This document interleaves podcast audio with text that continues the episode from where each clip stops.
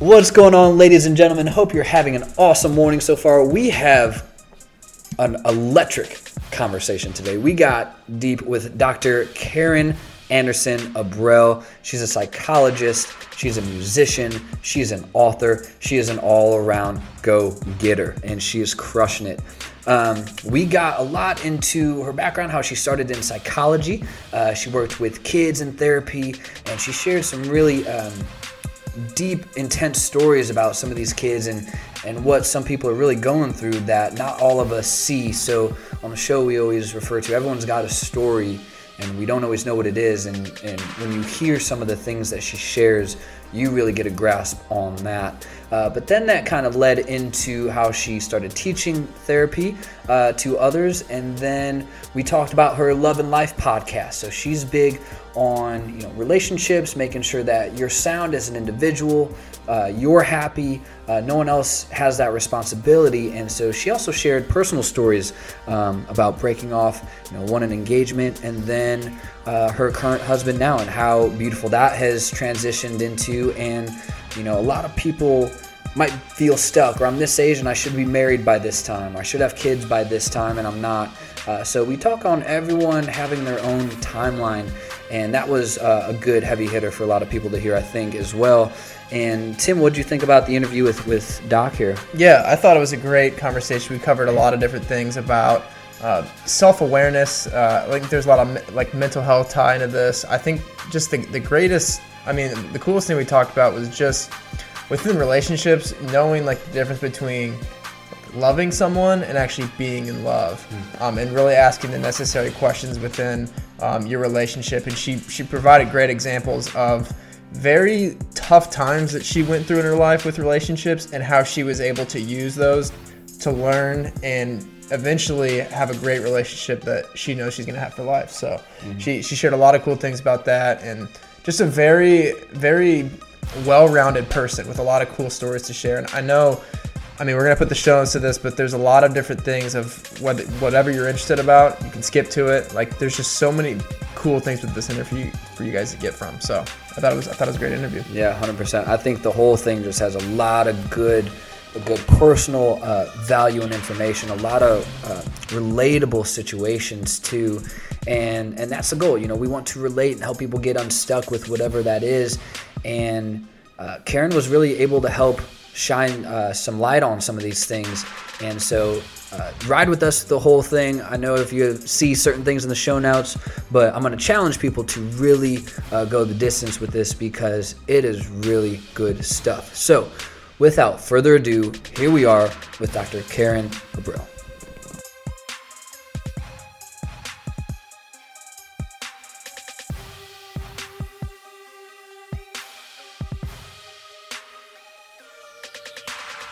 So, when did you start your podcast? Um, let's see. This will be, I'm wrapping up three years. So 2016, no, 2017, 2018. Yeah. Yep. Three oh, wow. years. Mm-hmm. Awesome. And how many a week are you putting out? Or is it well, yeah. bi-weekly or? I was ever, I was twice a month. And now this last couple months, we've been cranking out once a week just because my producer thought it would be helpful that people okay. kind of expect it.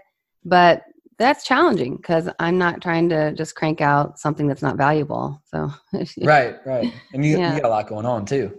Yeah.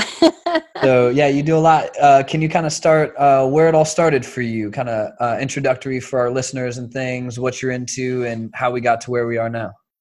Yeah, I mean, that's just such a great question because I host a podcast and I am a musician and I'm a psychologist, and this is nothing that I ever thought I would be doing at the beginning of my career. First of all, because there was no such thing as a podcast. So let's start there, right? So, because of technology and the changes, I've evolved and grown with those changes because I started out thinking I would be a therapist. I wanted to, when I was little, I don't know why. I'd be like, I think I want to help people with their problems. I don't even know. I never went to therapy. I didn't know anyone who went to therapy, but I that was my thought. And then I stuck with it. And uh, so I got a master's in clinical psych, which is how you train to be a therapist. And then I was uh, a therapist in the south side of Chicago working with kids and child welfare, which is obviously a really painful population to work in because these kids are coming from the worst kind of case scenarios that you can imagine. Mhm. And at 24 years old, I thought I was going to go save the world, don't you know? and then I realized that I was having a really hard time because so many of my kids, yeah, they came to see me and meet for an hour a week. And that was nice and helpful. But I wasn't making the kind of having the kind of impact I'd hoped. I was probably a little grandiose in my expectations and uh, so that was that was the, the first kind of reality check for you can have great intentions but life is hard and, and there are situations that are really rough. Um, after that i did that for about three years and then i went back to get my doctorate in uh, developmental psychology and then oh i did a year of inner city work out in uh, west philadelphia too right before. It was like a year of like volunteer work where I lived in the community, volunteered at, the local YMCA and at a church, and then lived in community, actual community with other volunteers. Oh, wow. Yeah, and then went and got the developmental uh, psych degree and was a professor again in the inner city again. Five years at Chicago State University, which is in the South Side, and then five years Yeah. at Concordia University. There's a bunch of Concordias. This one was the uh, River Forest, Illinois, which is just the first Okay. suburb west of Chicago. And like I, and I uh, was Oak, Oak Park River Forest? You got it. So, Yeah. uh, I went to Mount Carmel on the south side for high school. Oh, okay. Yeah. Yeah. So, all right. Because you're, you're, you're going, yeah. And I'm like, wait a minute. Because you guys are down in Indianapolis? Yes, ma'am. Okay. So, but you have some Chicago roots. A Yeah. little bit, a little bit. Yeah. So that got me to be a professor. And my second gig as a professor, I was then teaching people who want to become counselors. So it kind of came full circle. I started as a therapist myself and then eventually ended up teaching others who wanted to be therapists. And about that time, I got married and I was still teaching, but then I moved outside of the city proper and the commute got really long. And I'd written this book. And my husband said, you know, to really make this book happen, you probably need to devote some intentional effort because the marketing piece is, as you guys know, it's all social media now. Mhm. And so he thought, and he said, you know, if the commute's too much and you think you want to step away from academia for a bit to really give this book thing your all, go ahead and do that. And I said, okay, let's do it. And then I became like a millennial on the gram. I'm on that phone more than any 27 year old, I promise you. So, yeah, so that's how I got there too. And, and really, then starting the podcast initially was I didn't want to do it. I'll be honest with you guys. I I thought everyone's got a podcast, right? Everyone thinks they have something to say, and it just seems generic at this point. And I enjoyed being a guest on other people's shows. So I love Mhm. doing this kind of thing Yeah. Mhm. got to share my heart, my passion, and but I thought I don't know that it's it makes sense for me to have my own show. And the woman I was working with at the time, uh, she produced for Sirius XM and had some big name clients, and she said no because you know what, every voice is different. So what you're passionate about is really gonna it, you're gonna find your audience that really needs what you have to hear. And some people you have you're passionate about your book and your message. Some people aren't readers so you're not gonna they're, they'll maybe skim it. But you if you really want to get to these these topics that you really light you up and you know can really make a difference in people's lives you need to think about a podcast. And then Mhm. i did it and three years later i love it. That's awesome. And what, Sorry. what- yeah. What, you're i went good. on and on and on no, you're good. This what, is about you. so what what is your podcast about? What do you, what value you trying to bring with the podcast? What type of people do you bring on? Because it sounds like I mean at first you weren't having the impact you wanted in your first first job, and what kind of impact are you having now? Do you think through the podcast? Yeah. Well, you know, the nice thing about social media, again, is that you do get to hear that in real time feedback. And I'm sure you guys get Mhm. it too. You crank out a podcast and someone listens and you- and someone's in your DM saying, wow, that was really what I needed to hear today. Or I'm so glad I found you through a friend. So it's very gratifying to know that those episodes are making a difference. Mhm. And yeah, for me, so the theme of my podcast is my, my mission statement is lively conversations grounded in psych research to help us all thrive in love and life. Mm. So yeah, thanks. It's it's really I mean love and life I kept it nice and broad because I wanted to I didn't want to box myself in in any way. I wanted to be able to talk about whatever seemed to be something I felt was relevant and important and meaningful. Mhm. Uh, but of course, my book is about how to stay happy, hopeful, and positive in the midst of the single dating jungle that's out there. So I did want to, of course, focus on a lot of love and dating and relationship stuff. So I do that. But I bring in people who I know have the research they've done, the experts in their field that I that I hope that I fear their voice isn't being heard enough because there's all the other messages out there. And if it's an area of expertise that is not mine, which are many, many areas of expertise, obviously, then I want to bring in the source who really knows their stuff on that particular issue. Mm-hmm. And have you had any trouble accessing those those higher up people, those true experts?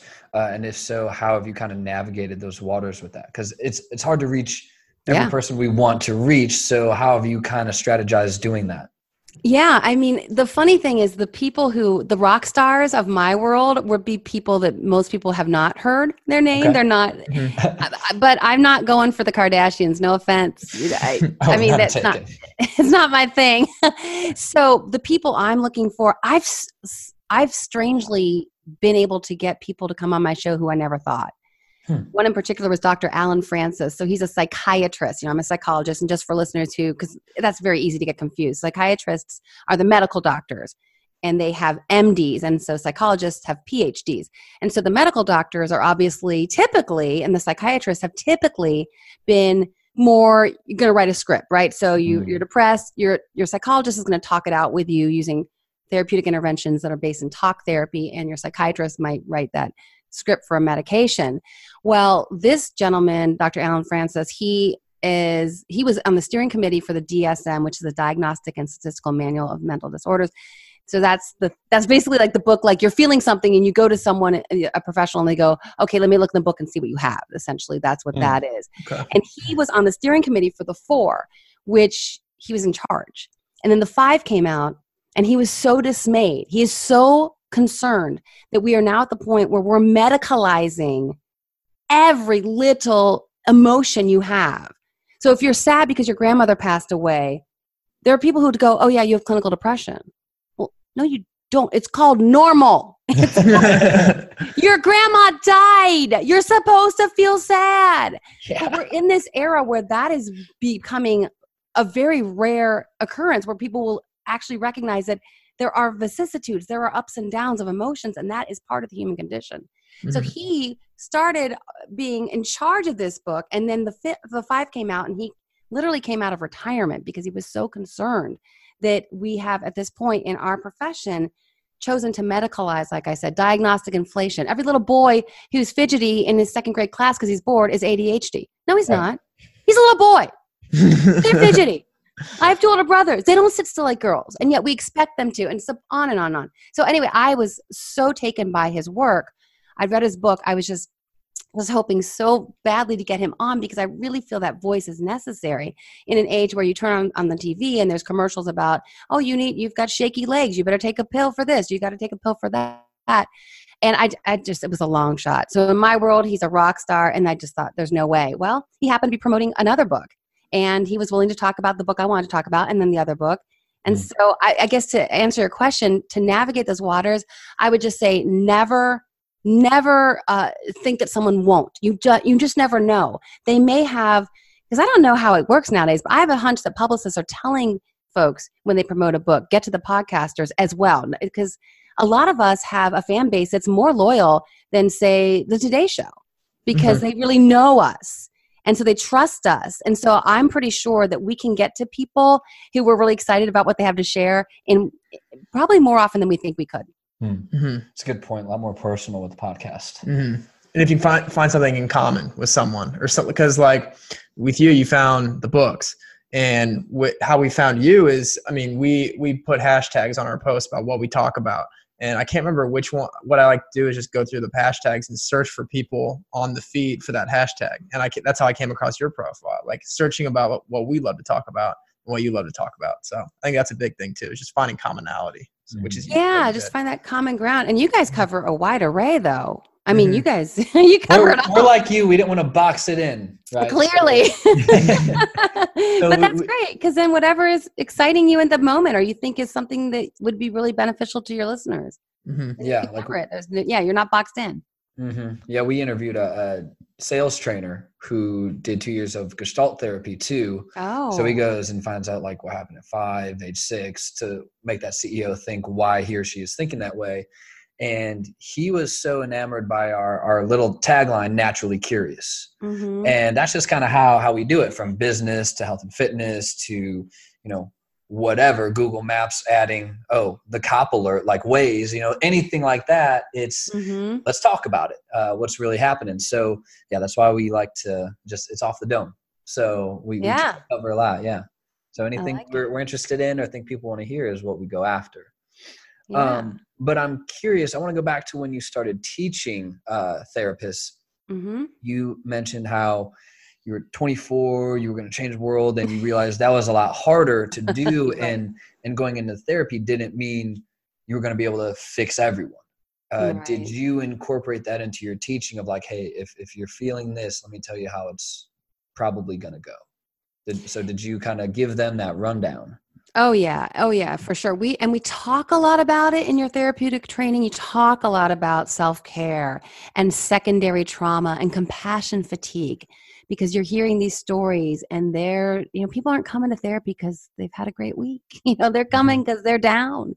So your job is to listen to story after story of of heartbreak and hurt and pain and and so therapists have to have to really be careful about that. Uh, when I was, like I said, at the beginning part of my career, when I was working with the kids in child welfare, and I was living um, in Chicago with my best friend from high school, we went to different colleges and then came back and lived with each other as roommates for a couple years in our 20s.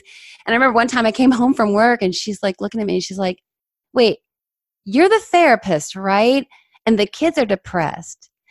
But now you're depressed. like so who's helping who? Because this isn't work and i thought you know what? She is so right. And here she was and she wasn't in counseling or therapy or psychology at all but she could see that i was taking on so much of it. So it's something we talk a lot about but most therapists struggle with because they do have that empathy and they do have that heart to help and finding that way you have to leave it at the office. Now, most people say that about their job, right? And Mhm. that's harder and harder to do in this day and age where we're all tethered to our phones and we can be accessed 24 7. But for therapists in particular, they almost feel like a bad person if they just heard this really horrific story about someone's childhood and then I'll just leave it at the office. That's my job. But it really is your job. And you really have to because if you then let it infiltrate your life and you become depressed yourself, now you're no good for anybody. Right. Because yeah, you're literally when you're listening to them, you're stepping inside their shoes. And if you do that for what, like 40, 50 hours a week, repeatedly, like that can become real. So that's, Yes. that's an interesting perspective on it. Yes, yes, very true. So then how do you as therapists kind of manage that on your own then? It's like, oh man, this is really getting to me. What are, you know, the next steps or maybe personal signs? Or do you guys have your own kind of group like I need to go talk to my person? Oh, yeah. out. Okay. Yeah, number one, I would I would always recommend. Most therapists I know that are really solid have a therapist themselves. Now, Mhm. it may not be that they see them every single week, but it may be that oh, I've had a number of really hard cases with my clients, so I need to go touch base and make sure that I'm doing okay emotionally. Or it may be even something that they're very committed to their exercise to get those endorphins going and Mm. release that way or they're just very uh, intentional about getting a massage or a mani pedi. It doesn't even matter. It could be different for each person. Got it. they definitely need to have that in place. And it's um like i said it's harder. It's harder than you'd think. Because i think we all have we're, we're driven and we want to go and we want to do. And sometimes that self-care can seem a bit indulgent but it's not. We all know it's not. It doesn't matter what field you're in. Yeah. but but it still can feel that way. Okay. Mhm. That makes sense though. Like we talk to you, like someone's got to take care of everyone else. It's like, you know, I work with chiropractors, so someone's they have to adjust each other. Like we all got to Yeah. hook each Oh other up and take Yeah. care. So it's it's where like your body is the most important in the room, even though you're listening to someone who's telling their life story. Like if you are not right, they will not get better. that's exactly it exactly Yeah. It's so God, that's tough. That's Mhm. tough. Thank you for what you do. That's tough. Oh, thanks. Yeah. Yeah. Um, so when you were working with the kids, um, what kind of things? Was it more environmental with them? Did they kind of realize what was happening? Uh, what does that child development look like? How much uh, really impacts a young brain and then can be dormant until 20, 30 years later? Like, Mm. what does that kind of look like? Yeah, so a typical kid I was working with would be the mother was addicted to a drug Mm. of some sort. Um, father was not in the picture. If he was ever around, it was sporadic. He might have been in jail. He might have been selling drugs on the street, or like I said, sporadic. Uh, many times, my kids had brothers and sisters with different dads, so very uh, very uh, fractured family compared to my little mom and dad and two older brothers. and so it was uh, it was interesting, and it was something that I really wanted to do, and I don't know why. I can't answer the question why I was I was raised in Cincinnati, Ohio, in a nice little neighborhood, and why I was very drawn to a context that didn't look anything like my world, but I was, and I loved it, and I still have a huge heart for urban conditions and the urban scene and so those kids in particular i mean i would read their case files and be like sobbing. I mean it was Mm. just you can't imagine. Um, the level of trauma we throw around the word trauma a lot now but the level of trauma that these kids would have experienced by the time they were four five six i've never experienced anything in my entire 40 years. And, and yeah it's stuff that you can't even fathom because what happens is obviously when you have generations of so let's start with poverty. Generations of disenfranchisement because of being a minority group. Generations of families that haven't seen the the the possibility or the power haven't experienced uh, the intact family. So those aren't norms in that environment. So the kids it's it's it's amazing what they consider norm is so different for us. I'll, I'll give you an example. This one little boy like three years old literally that i saw and he would we did a lot of play therapy in that with little kids right? So you kind of watch how they play because what they're playing is their world and they're demonstrating it to you.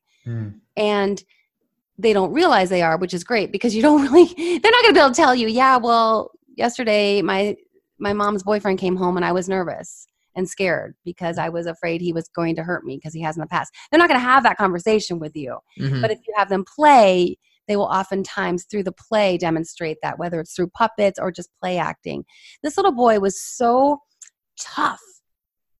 He was mm, like i said three four five and he would strut around the room the my office and i was so struck by gosh he's so hard he's so tough. And it bothered me. I thought why is he trying to be so like a little man? He doesn't have to be a little Mhm. man. He can be the little boy. Mhm. until I started understanding, no, he does. To his mind, he's the man of the house.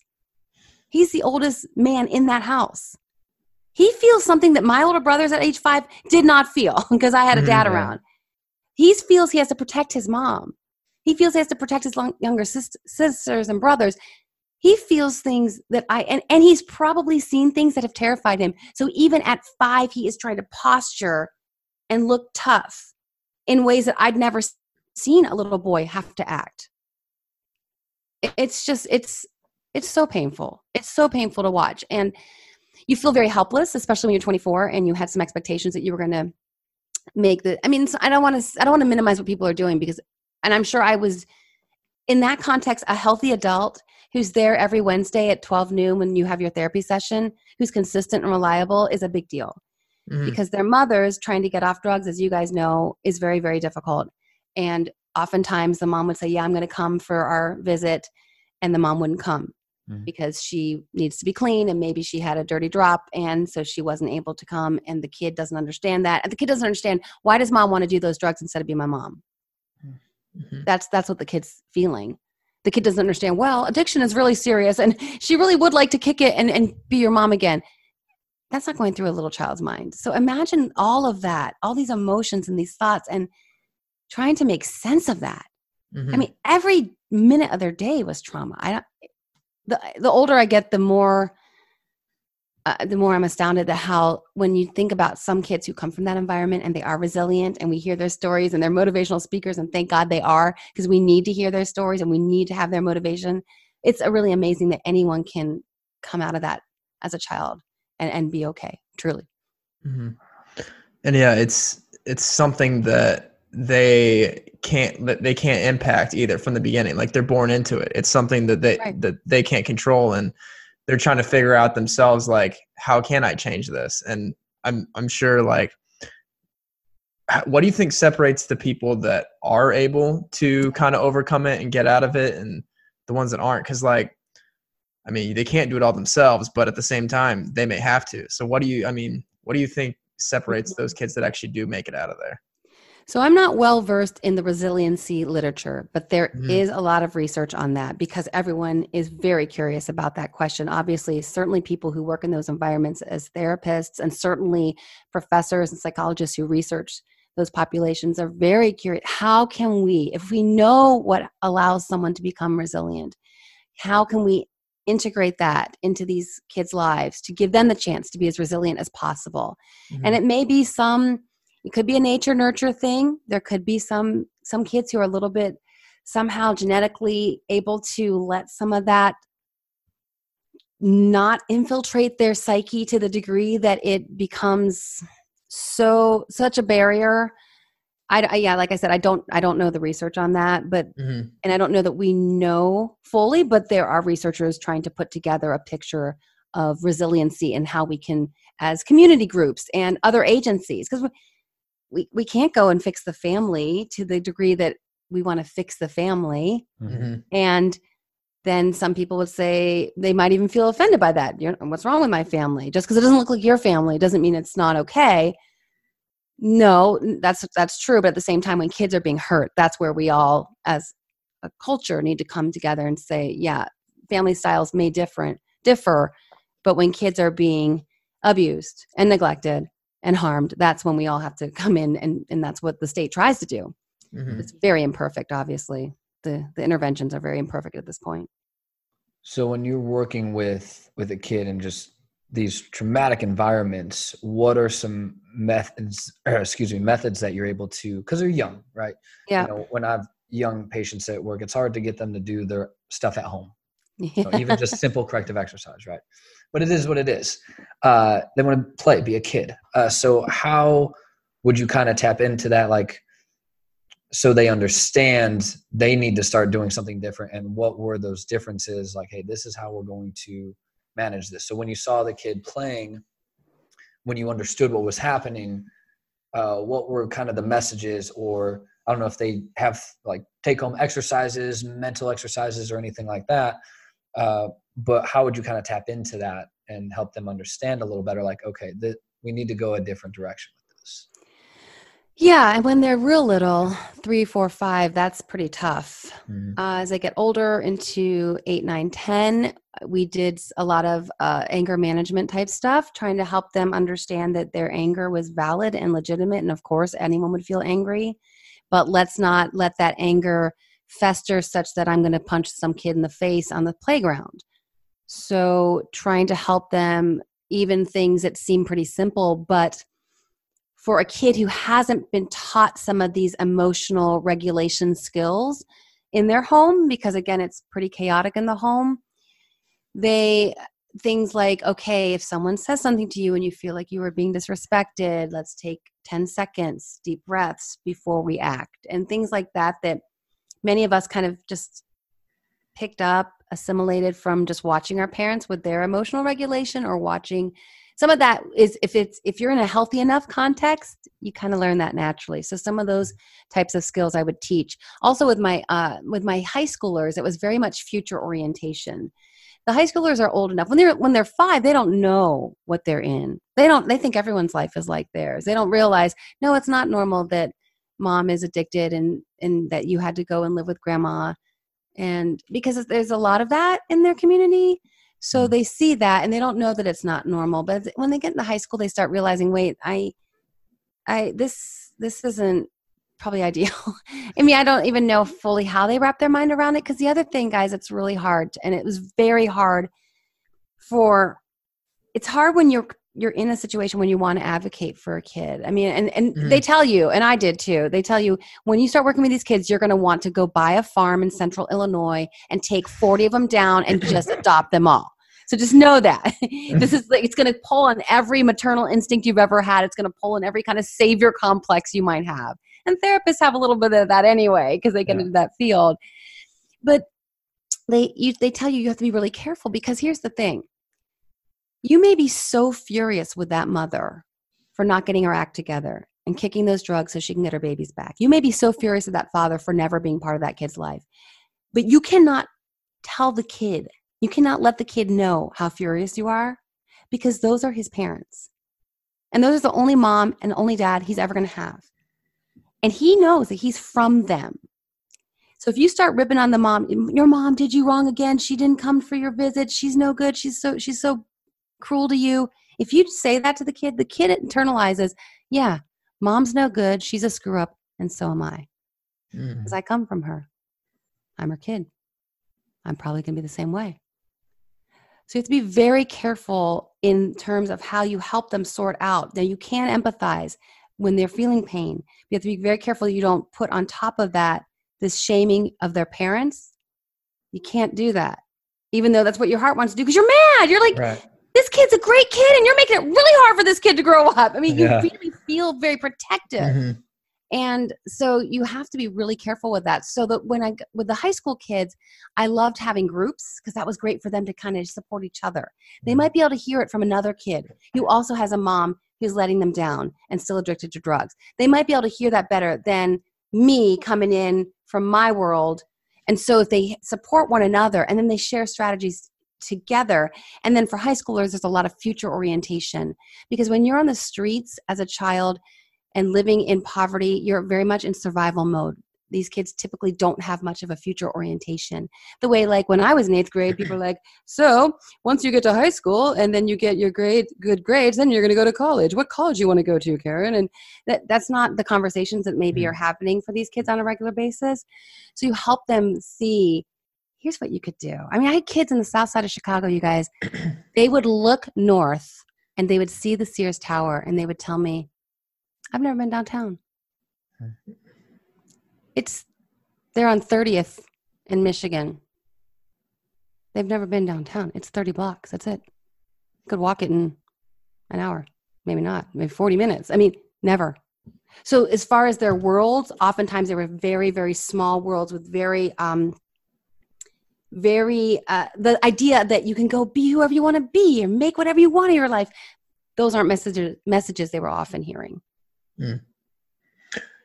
And I was going to ask you, so like throughout their de- development, I want to hit on like the depression aspect. Like when when do you think that usually sets in? Because I feel like depression for a lot of people comes from like comparison. Like I feel like they can they compare themselves to their parents. Like I'm going to become that. When they get out and see like other people's situations who do have it good, they compare themselves to that. And I feel like I was gonna ask you, like, how do you see that develop within kids? When does it usually develop? And I guess what are some things that you can do to kind of instill that and combat that feeling that they're feeling? Well, you, you might be surprised. I didn't see a lot of my kids weren't depressed. Okay, Again, they don't know what they don't know. right. And they're acting out. Now, we might go, I think they were acting out because of emotions that they don't know how to process. And they may be depressed emotions, but they don't know how to manage those. So they're acting out.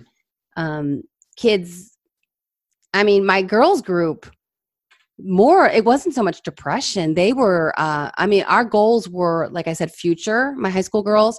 And I mean, really, and we talked about it. Our goals are let's graduate high school and not get pregnant. hmm I mean, so we're like the depression thing was not something I saw. Now, again, it was probably present at some, but it's not that it's presenting problem typically with this the group the group of kids that I saw. In general, with kids, you know, kids are pretty in general. When you see a kid clinically depressed, like eight, nine, ten years old, that's pretty profound hmm kids tend to because of their cognitive development they're not at the place even we talk about that not until they get into uh, high school do they really have the ability to even hypothesize in the ways that we do. They're pretty concrete and be, and that's actually pretty protective. When they're concrete there's less chance of them getting depressed early on. So when you see that that's a, usually a, a pretty rough case. And um, again there's a lot of research for kids and depression but and and there are of course clinical strategies but i'm a fan of family therapy because i firmly believe that kids are not able to make a whole lot of changes themselves as we know. They're not running the show in the family. Whether you're talking about the kids i worked with in the south side or you're talking about kids who grew up in my neighborhood with me in cincinnati. I mean so kids can't control a whole lot. The the best approach for children is to get the family the entire family every last member of the family in there and see what's happening in the home because kids were a kid's depression may often be a reflection of the marriage. Mm. they don't realize it of course but they're acting out because the marriage is is stressed out. And even if the parents don't even let on kids pick up on stuff. And then they may absorb some of the emotional discord going on in the marriage and then act it out through their emotional state. I've I don't know if I heard or read about it that when especially in like infancy, parents need to be extremely careful with their emotions because that child will feel, hmm especially when they're holding the baby. Like it will feel if you're angry, and then yeah that's what it gets to know. So that's interesting you say that, um, where it comes out when you see what's going on with the parents. hmm But then, did you do quite a bit of, of family therapy? I wish I could have in these cases because the kids were pulled from their family of origin. They were now living with usually an aunt or a grandmother. It was a kinship program, and that has its pros and cons as well. Uh, so I didn't do a lot, and a lot of it isn't done that much anymore, and I'm not Hmm. really sure why. But it used to, it, like in the 70s, it was really a hot thing, and I'm such a fan. I would love, and you can do family therapy even people your age could go to family therapy and pull your family in from wherever the heck they're living and it could be powerful and beneficial. Hmm. because we're acting we're acting out our family stories and, and the, the the generational dysfunction. It just unless we address it it keeps playing out. Now dysfunction is relative. We're all dysfunctional to some degree right? So but it's pretty cool. But the family therapy it's it's really really powerful. I can give you an example of what something might look like. So you'd have maybe um a mom and a dad who don't have a very strong marriage and the kid's about to launch and go to college let's say. And because the the let's say it's the last kid they're going to be empty nesters. And guess what? Now the mom and dad have to look back at each other remember they're not only mom and dad they're also husband and wife. And maybe they've neglected the husband and wife role because they've had all these kids to raise. So what can happen is if the child and again this would not be something that the 18 year old could even realize.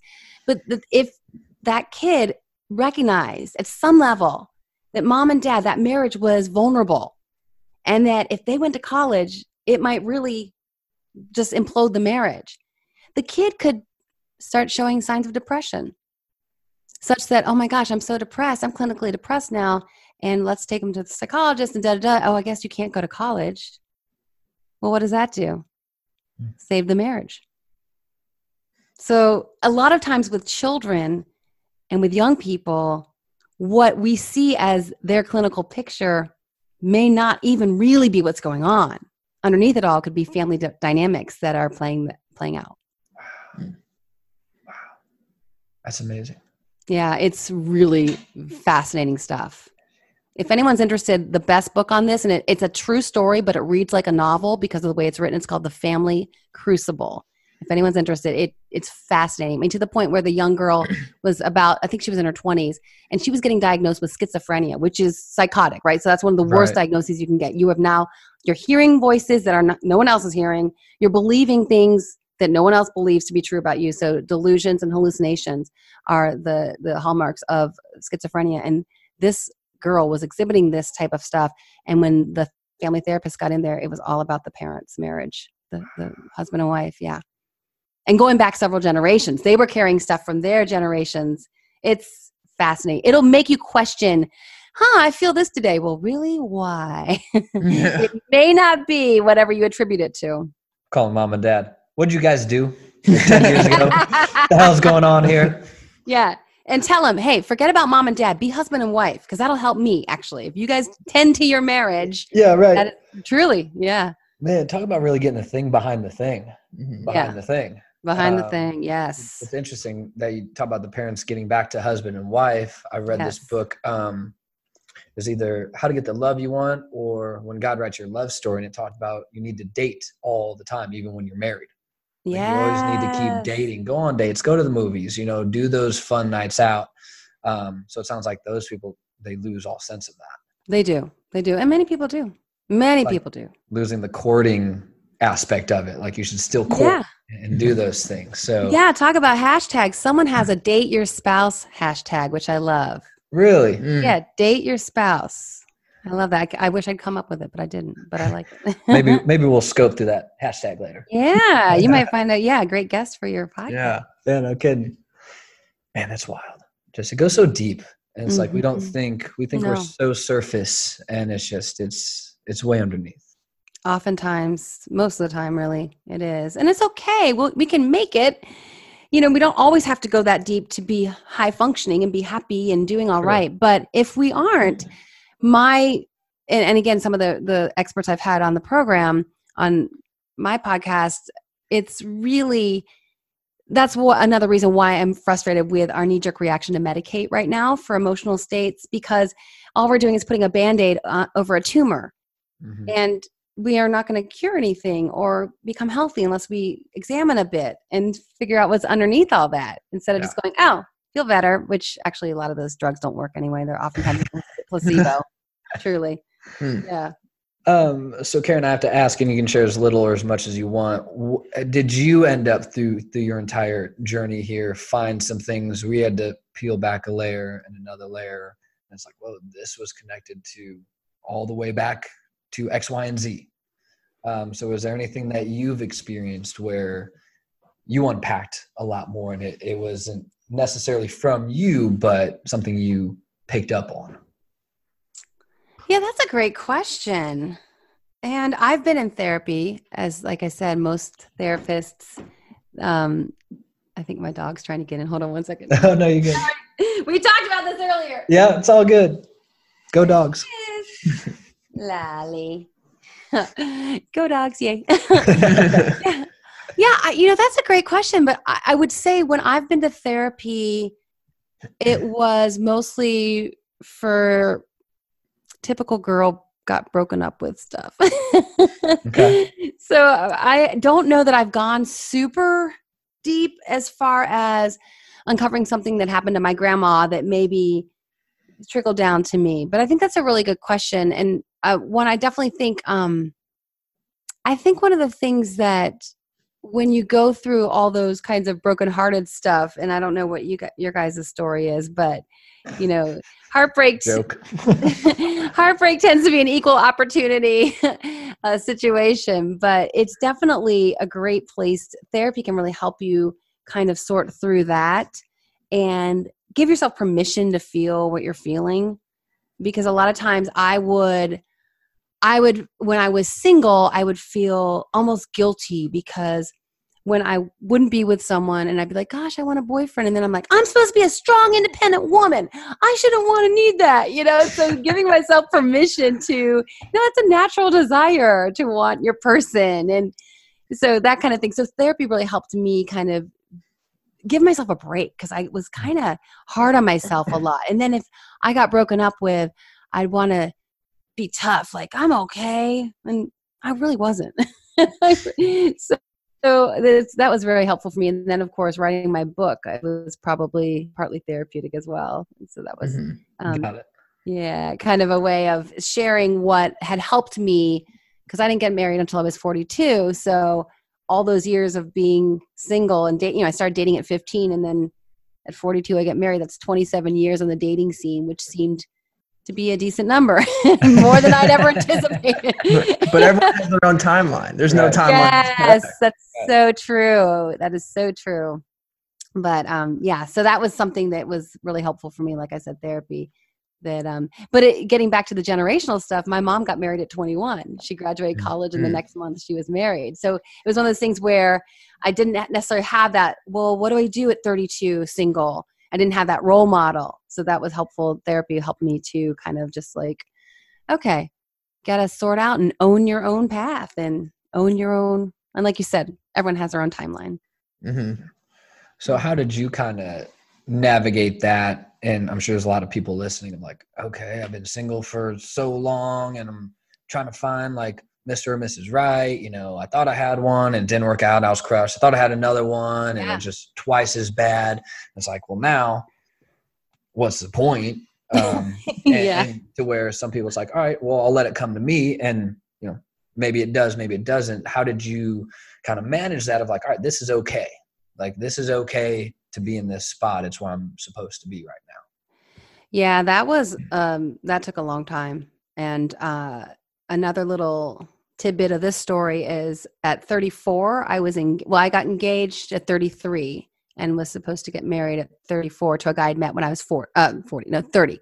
So we were together three years, got engaged, and then we're engaged for a year. And then two months before the wedding, I called it off. So the runaway bride story, yeah. Mm. And that was really, that was really the clarifying moment for me because I'd had a couple heartbreaks in college and post college uh, on again off again with someone who I thought was the love of my life. And so that didn't work out and now I'm in my late 20s and I had that kind of just this dry spell of nothing and no one was just seemed like I couldn't I was active I was doing things you know. People are like you got to get out there. I'm like I'm out here. I don't know where I'm supposed to be. I'm going to work. I'm going to church. I'm I'm I'm in like a soccer league. I'm doing stuff. Like but you know sometimes it's just the timing is everything. And so i just wasn't mm-hmm. meeting anyone and i felt really de- despondent about that kind of started losing hope. And i was like 28 which looking back i'm like i was a baby but you know but you feel what you feel. And when that timeline and your friends are getting engaged or you thinking and and i don't know i think men feel the pressure as well but women certainly do. And instagram people showing off their ring. Here's me with my engagement ring. And so getting back to what you're talking about the comparison of where we are in our life where someone else is. And that is absolutely related to depression and anxiety. And so i was feeling really low about that.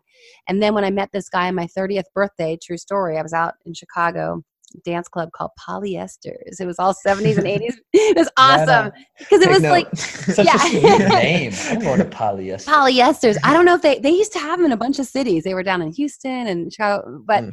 what I loved about them is they were the, the antithesis of the typical club with like everyone wearing black and thinking they're too cool and the velvet rope and VIP. It was nothing like, like that. It was just a bunch of idiots like me. Like we're gonna do, we're just gonna pretend we're like in eighth grade at our eighth grade dance. Yay! and all 70s yeah so it was it was a super goofy environment so my girlfriends and i used to go dancing there because it was so fun and so i met this guy and he was super kind super smart super driven super like on paper exactly the guy that i should want and on paper we were a perfect fit. And so i kind of thought okay you know i didn't have that spark right away but i thought you know gosh this is such a good guy. Give it a shot and give it a chance. And i kept trying.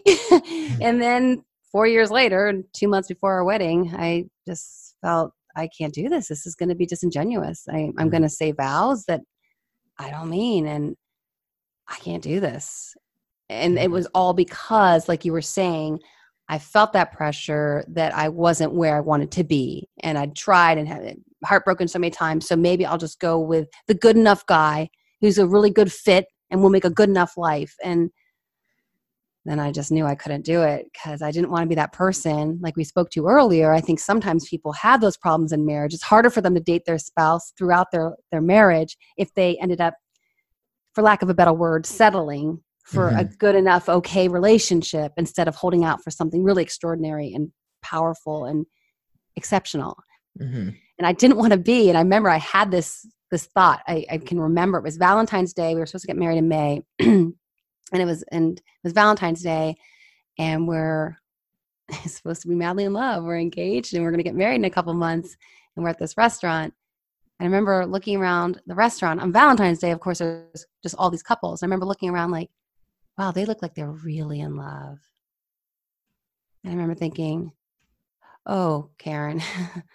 Hmm. That's not good. You don't want to spend the rest of your life thinking everyone else in the room is madly in love and Mm. you're not because that's no way to enter a marriage because marriage may have its own challenges but let's not enter a marriage feeling already that other people have something special that you don't have Mhm. so some of those clarifying moments and then like i said a month later i called i called it off and it was very very very hard and i felt like a failure and i felt like i ruined his life but um I can tell you it's always the right. You got to trust your gut and those kinds of things. And, Yeah. and my husband is really happy. I didn't marry the Yeah, guy, and I am really happy. I didn't as well. Yeah. Uh, so I want to get back to that, but I, I do commend you for doing that because Thank my you. older brother, he uh, was in a prior relationship for four or five ish years, something like that. And he had talked to me one night and he's like, man, I just I see my friends getting married and then having kids. I just, we would have a lot of fun together, but I don't see that with Yeah. her either. I was like, that's it, man. That's all you had to say out loud. And uh, so, yeah, I know it, it takes a, a lot to be able to do that, and it's still it doesn't make it easy, even if you're not that other table super in love. You know, it doesn't have a lesser blow to it. Um, Yeah. So then, when and how did you meet your current husband? So and we what was like the factor of like, oh, this is it. Like now we're talking. Like I know Yeah. now, because everyone wants to like, oh, Yes. when you know, you know. But when you know, you know. Air quotes. Like, so what is that actually? You know, from someone who's lived it, seen it. You know, on one end of the spectrum to the other. Where, where did you find that? Yeah, it, it is very. So yeah, I've I've been in an engagement that was with the wrong person, and I know what that felt, feels like. And then I was in engagement in an engagement to the right person, and it felt night and day, night and day. And what I can say is, when you're with, because I and it, it, it is annoying. People like you just know what? Let's ha- let's concretize that a little bit because people are out there really trying to find the one and if they are supposed to just know that's a little nebulous. That's not really very clear. What i can tell you is it's really goes back to your gut and your gut and that also feels like really? But i think people know when they make i mean every time i made a stupid decision with a relationship i knew i was making a stupid decision. I mean i knew i was phoning it in in that first relate in that uh, first engagement just hoping eventually the, the feelings would follow right? I'll just i'll fake it till i make it kind of thing. Mm. So you know i think you know but you don't listen to that inner voice that gut because you want something badly. Because i was 34 and it was time to get married and my friends were married and i the biological clock for women is a thing. So you know why you're doing it if you just are still enough to let yourself tell yourself what you're feeling. But a lot, a lot of times we won't. And when i was when i was uh, in that engagement and not trying to listen to my truth and my inner voice i mean i was out partying a lot because that kept me from having to feel what i was feeling Mm. right? Let me just go and kick it with my girls and hey let's go let's go get some drinks come on you know because that was a real nice way for me to dissociate. So what i can tell people about being with the one is that things that should have been a problem will not be a problem so for example i talked about how my uh, first fiance we were perfect on paper. Well my second fiance who i'm not married to is it wasn't perfect. He has he was recently divorced so that would be as a psychologist like oh has he grieved that marriage? Has he processed it? Right? So Mhm. that would be the first thing that would not seem ideal.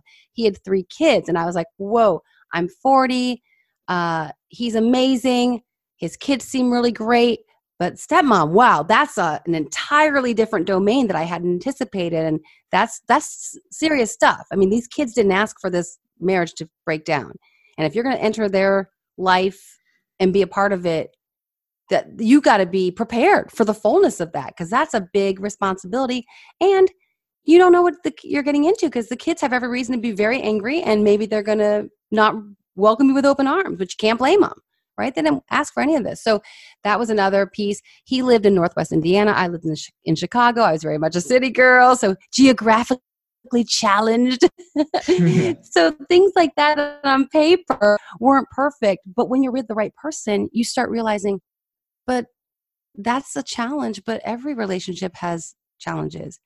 And you recognize through being with them month after month year after year you go well that's that's going to be something we will tackle together hmm feel that trust that you can handle whatever those circumstances are because they really will be your partner. You won't be in it alone.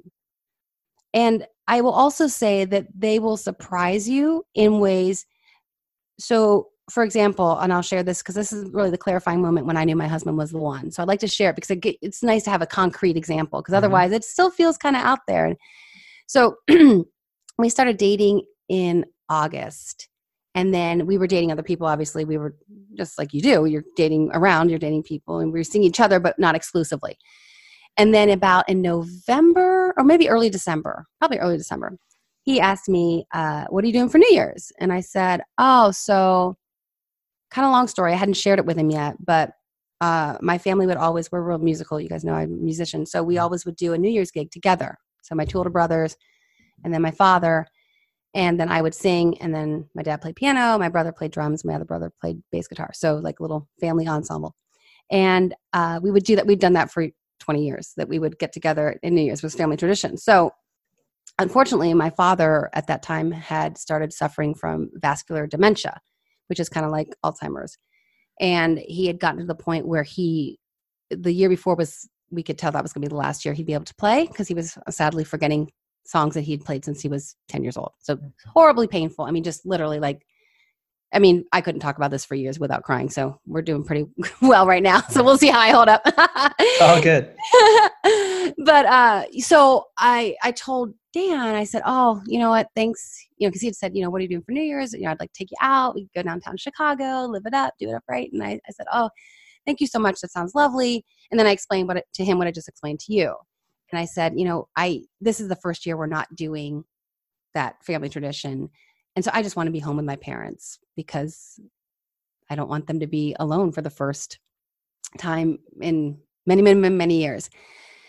And I thought he would do, which I wouldn't even have blamed him. I thought he would say to me, Oh, come on, Karin, stay up here.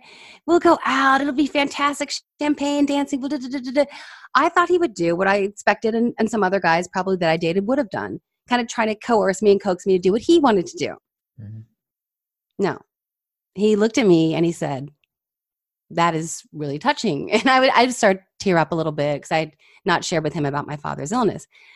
And he's like, that's really touching and that's really wonderful. So if you're in Cincinnati, do you think you your parents would mind if I tagged along? And hmm. so he drove five hours down to Cincinnati to spend New Year's Eve with me and my parents in their 70s. Mm, and awesome. I thought that was so loving and so different. And that made me feel safe mm. that he would honor what I honored and what was meaningful and valuable to me, that he would see that and go, Yeah, I get. And then love that about me that that I cared about my parents so much and wanted to make sure that they were not by themselves on New Year's. So it was just that beautiful him just honoring that decision and then wanting to come along and be a part of it. That's huge. That's amazing. And I'm sure that translated to so many other parts of your relationship too because you i like what you said about being safe mm-hmm. like you it, i mean that i'm sure that made you feel a certain way and i'm sure that set the tone for the rest of your guys relationship right it did it was one big example of he does that for me in a million other ways mm-hmm. absolutely mm-hmm. so is it like all right we're exclusive now boy yeah we actually did we, we were exclusive uh like january 5th is my birthday and that's he took me out for for uh, my birthday. So right after New Year's, obviously, and he said we got to be exclusive, and I was like, yeah, let's do this. that's awesome. Oh, that's awesome. Good for you guys. Yeah. Well, that's thanks for sharing that. That's that's yeah. really cool. That, that's how that kind of yeah. I hope um, that's helpful for any listeners out there who are looking for that kind of mm-hmm. sense. And that safety thing, I want to say, is uh, something I've heard from a, a, psychotherapist called Ken Page. This is another book I want to re- want to recommend for anyone. And I had him on my podcast recently. He wrote a book called Deeper Dating, mm. and he talks about kind of how to go through this process of dating that does feel so confusing sometimes and people say oh you got to love yourself first well what does it mean to love yourself first i mean that, that can also seem a little bit out there and he talks about that you you want to be with someone with whom your soul feels safe and that mm. was one of the best ways i'd ever heard it described like when how will you know? You'll know because your soul feels safe. Yeah. Mm-hmm. yeah that's good. I like that. Yeah.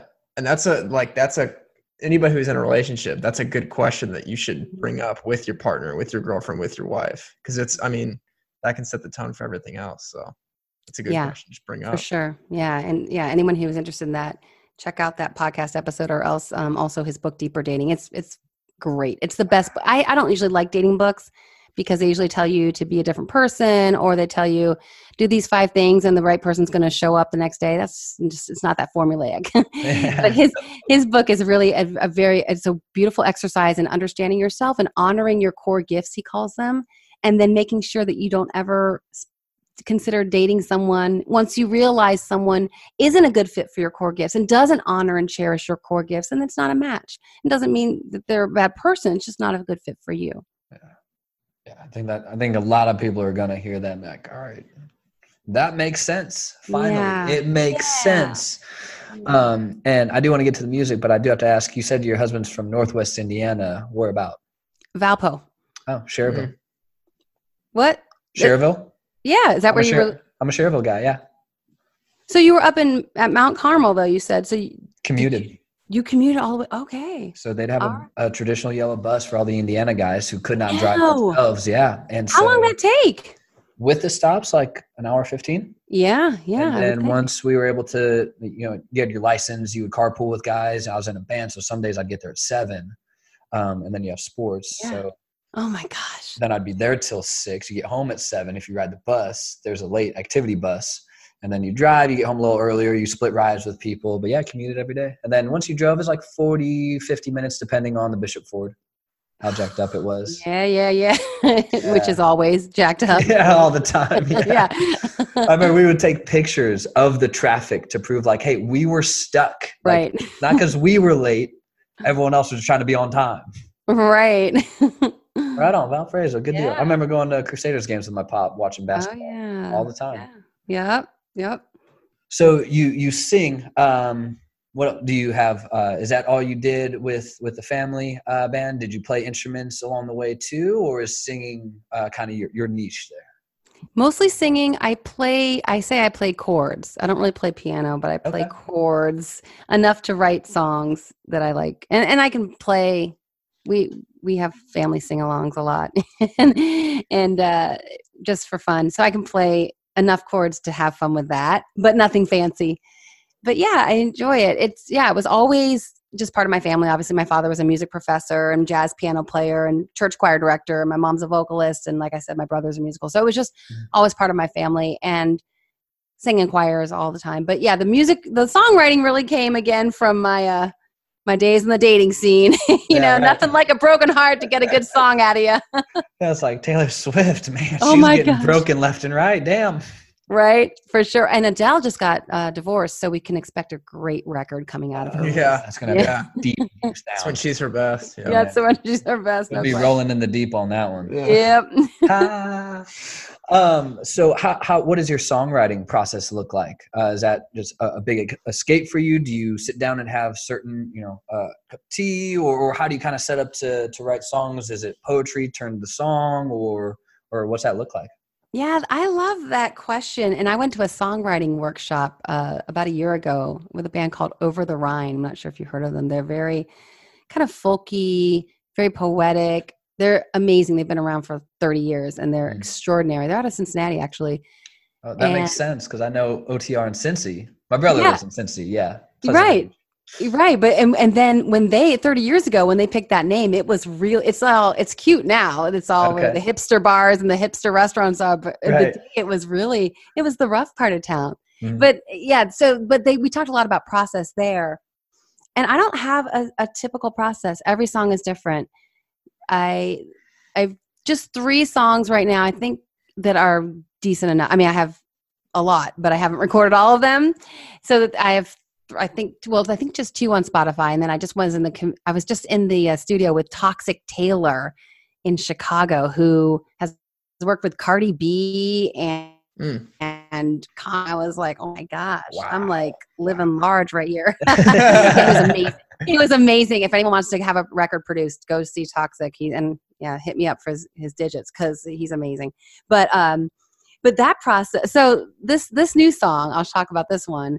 So for my birthday last year, Dan and I went to uh, the Waldorf in Chicago just to celebrate for the weekend. And of course, he did the romantic thing with the champagne in the room. Mm. And uh, so I start pouring myself some champagne and I just start singing. I'm like, Bubbles for my birthday, bring me bubbles for my birthday. bubbles for my birthday. It's the only way to celebrate. And he's like, wait a minute. He goes, you, you may be onto something there. we got a number one hit record. Keep going. I got voice memos open. Let's go. right. But it was one of those things where it just kind of came because I was feeling fun. It was my birthday and I had bubbles. And then he thought, don't all women like bubbles on their birthday? And I said, yes, indeed we do. so yeah, so that's the one I just recorded with Toxic. And but yeah, then I've again the angry girl stuff. Sometimes it would be I just have this feeling and I got to get it out. It's not that I had written a poem. I don't. I'm not the best lyricist. I I think I need help with that. But the melodies just start coming, and uh, so I have one. And one I woke up. I remember. I'll never forget. I had a horrible after calling off my wedding. I had a horrible like two year two year relationship was great, but then horrible breakup. And so now I'm 36 and I'm broken up with again and just all the feels. And I just woke up one morning and I had this melody in my head about how I didn't want to be here. I didn't want to move on. I didn't want to have a new man. I just, I was happy with you, blah, blah, blah, blah. But you made me. So it's real like, you made me this, you made me that. And that just, the song was just in my head.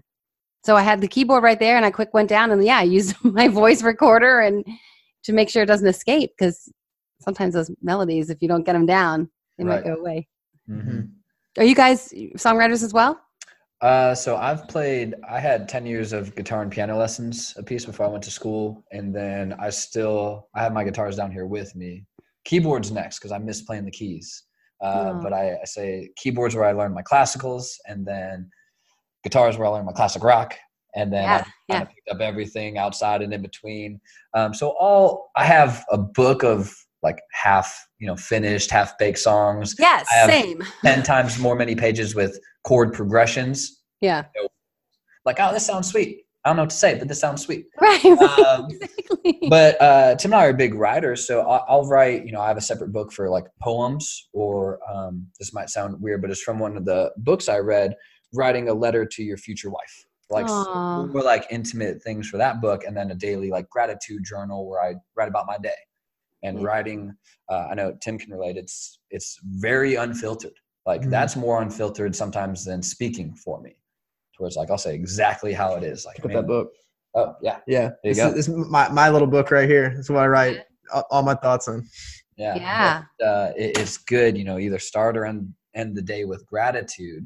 It's Mhm. like you you can't do it if you're not feeling grateful. So it's like you have to Yep. think, all right, what am I grateful for today? You know, some days you're just grateful for your bed, Yep. Mhm. or or like your your vehicle with, with heat, Mhm. or you know, Yeah. sometimes like, man, I really like driving my truck. It's pretty fun. You know, it's a good time. Mm-hmm. Uh, God's usually at the top of that list. Yeah. Uh, Mm-hmm. but uh, you know, so we we ride a lot. Uh, Tim does freelance writing too and things. So that's a big premise of, of ours too. Is we write a lot all the time.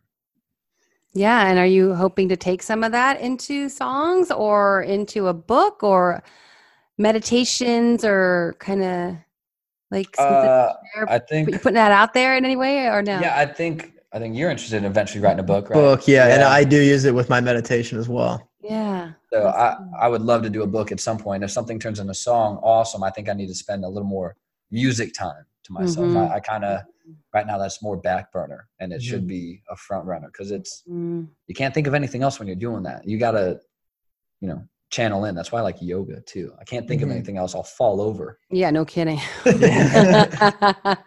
Bru- breathing. Am I moving where I want to move? Am I feeling what I want to feel? Oh, oh, this really sucked today. Oh, I'm gonna fall over. yeah. so it's like one of those but uh, yeah I, I think we both have big uh, writing aspirations Mhm. but song i've thought about it i used to think about it a lot more when i was younger but Mhm. you never know where it might take you just we'll play around campfire at friend's house sometimes and it's just you sing whatever from r kelly ignition remix to country music whatever it Mhm. is Yeah. Well, and you might, you know, should you fall in love, you know, that's always another vehicle. Yeah. Right. Right. Yeah. Yeah. My other song that I have on Spotify is my love song. Well, I have several for my husband, but the one, it's one of my favorites. And it was, that process was just, it was our second anniversary. And you know how it is when, I mean, we're all so blessed to talk about gratitude. I mean, and I'm a big fan of gratitude. That literally, that practice is essential. Everything starts there. Absolutely. And I it was our second anniversary, and I remember thinking, oh, you know, I what I'm gonna go get him a shirt. Okay, really? so I was like, I'm gonna write him a song, and I'd written him songs before. I'd written him songs before, but I thought, you know, and and th- this one, and I don't know what you think about. You know, when you get a chord progression, I'm always trying. to There's a tension between trying to make a song come out naturally and effortlessly and organically and then also wanting it to be something interesting and different right? You don't want to have the mm-hmm. same chord pro- progression. I know chord progressions i mean you can't copyright them because they're all over the place and many of our favorite songs have very similar chord progressions if not the exact same chord progression. right, right. i'm always trying to do something a little different. Well this time i decided you know what? I'm going to do exactly what i want. I don't care if it's trite i don't care if it's a chord progression that everyone else in the world has done. I'm just going to write a song that's coming from my heart and it's called breathing and another thing for anyone who's looking for that confirmation that you're with the right person. So Dan would say, I overheard him say several times when we were dating, he'd say, you know, being with Karin is just so easy. It's just like breathing. And I mm-hmm. thought, oh, that's a line for a song. So the song's called Breathing, and it's all about that, that when you're with the right person, it really is much easier than you would ever think because those other relationships were hard because they weren't right. But I did, I just like let it pour out, and it's funny enough, I was I thought it's going to be trite because it's just going to be formulaic with the chord progression, but it's not. I mean, it's not anything esoteric, you know, crazy fusion jazz. It's it's still a pop song, but that process of just letting myself be real free and not critical of myself in the moment, a, a good song came out of it. So that's my other thought about the process. Yeah, for sure. Um, that's cool because you know we we've uh, like many people have heard a lot of you know influencers messages and things like that but gary vee always talks about you know stop perfecting it. Mm-hmm. it's just another insecurity. Like it, it will never be perfect. Just start pushing it out and it'll get better each time. It'll never be a perfect thing. Mm-hmm. i like that's that. cool that it's like you thought nah, forget what everyone else might want to hear or expect. I'll do right. what i think i like and it's for my husband anyway so everyone else can buzz off. We'll right. let it rip on spotify Right. that's cool. Yeah, that's awesome. Yeah, and there's no wrong way to express yourself either, because that's another thing. What like reason why I love writing, and it's good to talk to people and feel understood from other people, but no one knows you better than yourself. So it's it's good mm-hmm. to kind of have that affirmation, get your words put out there, so that you can better under, understand them. So yeah, I like yeah, it. And, express yourself. That's money. That's awesome. I like that. And therapists suggested a lot as a tool because when you you're in your head a lot, which most of us are, we're pretty cerebral. Sometimes getting that thought in black and white and looking at it can help you distance yourself from it. Maybe it's a thought that's critical of yourself. You can look at it and be like, "Really? You know, come on. I wouldn't say that to my best friend. Why am I saying that in my head to myself?" You know, that mm. kind of thing. It can be very powerful. Yeah. Uh, so I want to kind of transition into the book unless tim did you have any other mm-hmm. music things? Uh and how that started you know was that where you started writing kind of like we journal we write we blog and then it's like eh, i think i could make a book out all this or was that always uh no I, i'm gonna do a book at, at some point and then what did that kind of process and writing style look like?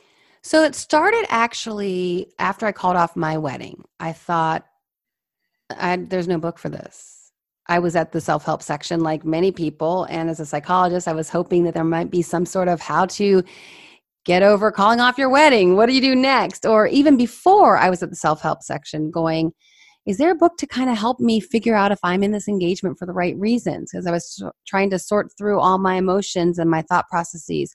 And there really wasn't a book. So I decided to write one and that so i wrote a book about calling off my wedding. That was actually the first book i wrote but then i had an agent and i had a meeting with mcgraw-hill and running press and no one picked up the book. They didn't buy it. And they said things like probably a really important book but no bride is going to actually read a book about whether or not she should be engaged because she's having way too much fun planning her wedding. Mm. and as you guys know some of these weddings are like three ring circuses nowadays and pot, potentially sometimes women are getting caught up in the wedding and not really thinking about the marriage after the wedding. Mm-hmm. Anyway, so I shelved that book for a while and I thought, you know what? I have other things to say. And it really came from a conversation I was having with my parents because I now I was maybe 37 and of course, people ask you a lot, well, you know, what's going on, you know? And and my mother would hear things like, well, maybe Karin's too picky, and I would hear that, and or she has a doctorate, maybe she intimidates men, and I would hear that, or you know, she needs to get out there, like I said earlier, and I felt like I was sufficiently out there. Yeah. and so I thought, you know, if I'm hearing this stuff, I bet there's other 37 year old women who are hearing this stuff, and there's really no and again like i said the dating books that i saw in the self-help section were very much uh, here's the five step plan to meet mr right. And if you do these five things he's going to show up on a white horse next week and you're welcome. And i thought that was also a lot of baloney because everyone's journey to love is different. And if you're going to give someone a five step process maybe that worked for you that's great. But also sometimes it was saying things like well you got to flirt more and you got to put on some more makeup and just stuff that just seems so really no. So my book took a very opposite vantage point. I'm my book is all about you're fine. There's nothing you you need to change fundamentally at your core. You are the person you're supposed to be. And as a matter of fact when you're single for a long time it just shows you're pretty strong that you aren't going to fall prey to well everyone else is doing it. So i guess i got to get married or everyone else after four years i guess it's time to get married. It's, it's the next step. You're pretty strong not to settle. So my book is completely opposite and i did there was nothing like that on the landscape in the landscape of, of the dating literature at the time. And so it's it's it's completely a not how to book. It's all about how to remain happy and hopeful and positive. And things like don't get back with your ex just because you're lonely. Mm. or don't wait to go on that trip to paris just because you all thought that would be your honeymoon. If you're 32 and you want to go to paris get some girlfriends and go. You know kind of live your life embrace it. Be be full of life now. Don't put yourself i call i, I encourage my readers not to be ladies in waiting. Waiting Mm. until when i get this when i when i get the boyfriend when i get the husband when i have the kids so that kind of thing so it's a very different uh, uh, angle and a word of encouragement and empowerment and it came from my own experience the things that helped me stay happy and hopeful and positive though i was kind of going when's this going to happen for me Yeah. Um, and that that's cool you say that because it's if you just keep waiting, no one's gonna be attracted to someone who's not doing anything. right And it's like you need to go do stuff and be interesting and lively. And it's like, you know, that's attractive. You know, you hear people, oh, well, the character just got me like, oh yeah. But like, no, they're exciting, they're fun, they're confident people. right And that's it. Yeah, and you want to yeah, you want to thrive in life and not put your life on hold. And it also then the, the book's a lot about just making yourself happy because a lot of people think, "Oh, when I get that relationship, then I'll be happy." Well, mm-hmm. that's a lot of that's a lot of that's a lot to put on a person. Hi, you're supposed to make me happy. You got it? Mm-hmm. Good. I mean, and that's a recipe it's a horrible recipe for a horrible marriage also by the way and so it's really reminding women and, but i've had men re- read it too and they also say that they hear the same kind of things if you if you are married by the time your grandmother thinks you should be married you're probably going to be hearing some stuff from her when you go home for christmas solo as well so guys get it too but obviously i wrote it because a more women are likely to read relationship self-help books. And then b i was writing from my own experience. But um yeah i mean when you're when you're thriving and living a full life and not expecting anyone else to make your life anything other it's your job to make you happy and your job to create your own life. And i'll give you a great example of this exactly what you talked about. So i started skiing in college and i went uh, with some friends. So i started a little bit late but i loved it loved it loved it loved it. And so then in grad school when i lived in chicago uh, I would drive up whenever I could. I'd just try to find anyone who would want to ski with me up to Devil's Head or Ca- uh, Cascade Mountain because I couldn't even afford to go. I mean, I would drive up to Boyne sometimes in Michigan. Oh, Boyne's good. Yeah, Boyne was. I mean, Boyne's really good. In Mhm. Chicago, you can drive it, right? And I didn't have the kind of coin to be flying out to Colorado or anything. So, but I just kept doing it all the time. And a couple times, I kid you not, I drove up from Chicago to Devil's Head and skied the whole day by myself because I loved wow. it so much. I just didn't want to have to wait on anyone else to ski. Mm. Well, when I met Dan, turns out one of his all-time favorite things to do is ski. So I'm so thankful that I didn't just put that on the side and be like, well, who goes skiing by themselves? A loser. No, actually, someone who's just passionate about skiing and wants to live her life, whether she's Mhm. got someone with her or not. And I'm so thankful I, I kept up because now it, we go on several ski trips every year and we adore it. It's one of our favorite things to do together. That's cool. Yeah. And, and I, I like what you said about oh people want oh when I have this it'll get better. It's like well when you have that you're gonna have a whole new set of problems. yeah. so it's like make sure they're down for that too. right. Um, but then I was I was reading uh, one of your uh, articles on your website. We had the three hacks, and you alluded Mm. to boundaries with with family, uh, and then on one of the side uh, notes was you know the the study that you're not supposed to make someone else happy. Uh, to Yeah. exactly your point, where that's not their job and that's not your job. And if you're not happy, then what else? What other type of internal work do you have to do? right. and, and I found that super fascinating because like I've been there, we've all been there. Where it's like yeah. they, they'll make me happy, like or I'm happier with this person. Like, well, why aren't you happy without it? Right. And so that's a whole new list of unpacking things to do. So uh, yeah, I like that article. That was that was super fun to read, and it was quick, Oh, easy thank read too. But yeah, it was like three of the biggest slaps in the face of like, oh, I know this, but it's like. I need to hear that again, you know? yeah. Yeah. Yeah. Yeah. A lot of things we do know, but we need those reminders. Right, right. So I, I think those are great points for you know for us and for everyone listening that you know it's not their job and that's not your job. Yeah. It really, It's, I mean, it's the the best. I mean, I tell people I'm not one to be able to give relationship advice, but it's the best compliment. It's not the you complete me. It's it's the best compliment. oh, yeah. Yeah. I hate that you complete me business. It's just, it's, it's pathetic. and and you see it, and it's it's a horrible. It's so unloving. It's so unloving to expect someone to complete you. Are you kidding me? Why would you put that on someone you claim to love? You're supposed to add to their life, not be like give make me feel okay about myself. I have a void, fill it. I mean, Mm. ugh.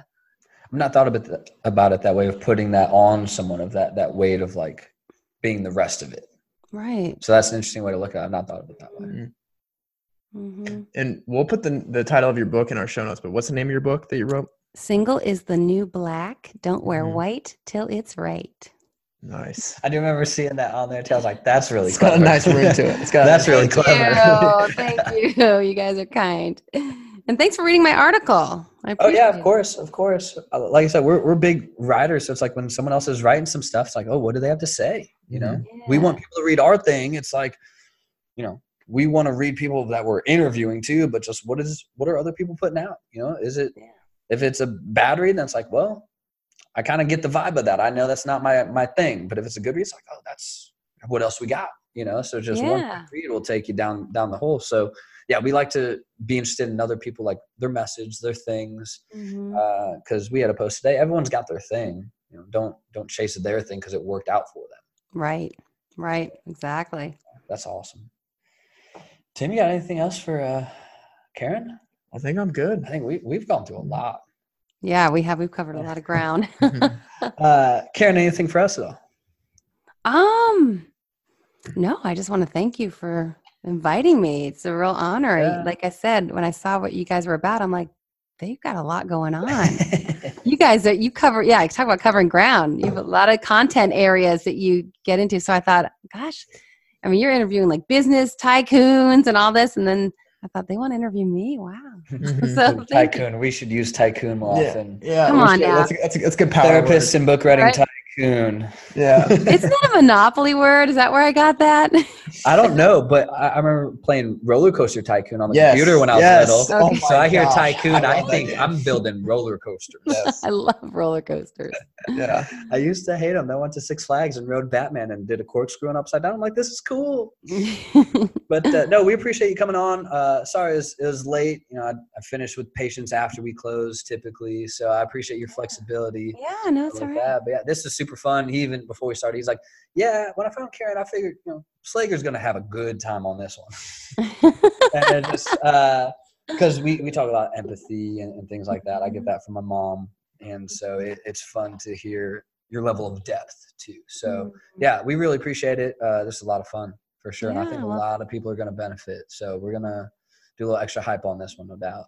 Yeah, well, let them know I'm real busy on Instagram. So, questions or if, the, if there's anything, and if when you guys post about it, you know, make sure to tag me so I can Oh, yeah. engage with your audience and just, you know, if there's something that came up in the conversation that they want to hear more about or have a question about, That's where I'm most busy. Are you guys on everything or mostly on Instagram? Uh, Instagram. Uh, I need to work the Twitter a little harder. but Mhm, we've yeah. been uh, kind of strategizing and changing our Instagram hmm. So Tim does a lot of social marketing uh, with his job as well. So that's nice. That helps us too. Uh, Right. but yeah, so when people are like, oh, it looks really pretty now. I'm like, yeah, that's that's that's this guy. He, he kind of put the boot and ass on that one. So Hey, we- yeah, so we're we're changing. Uh, we focus on the Instagram a little bit more because that's just a lot of traffic. But yeah, we're Yeah. we're on like SoundCloud and you know all those. But yeah, Twitter I know is like people are sleeping on Twitter still.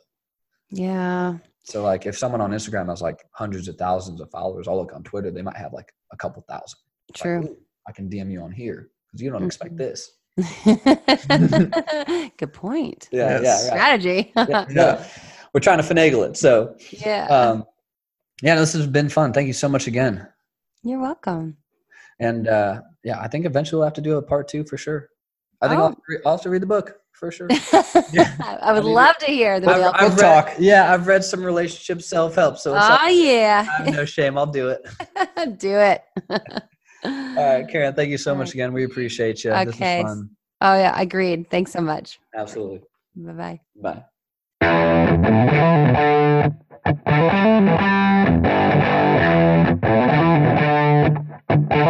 Bye.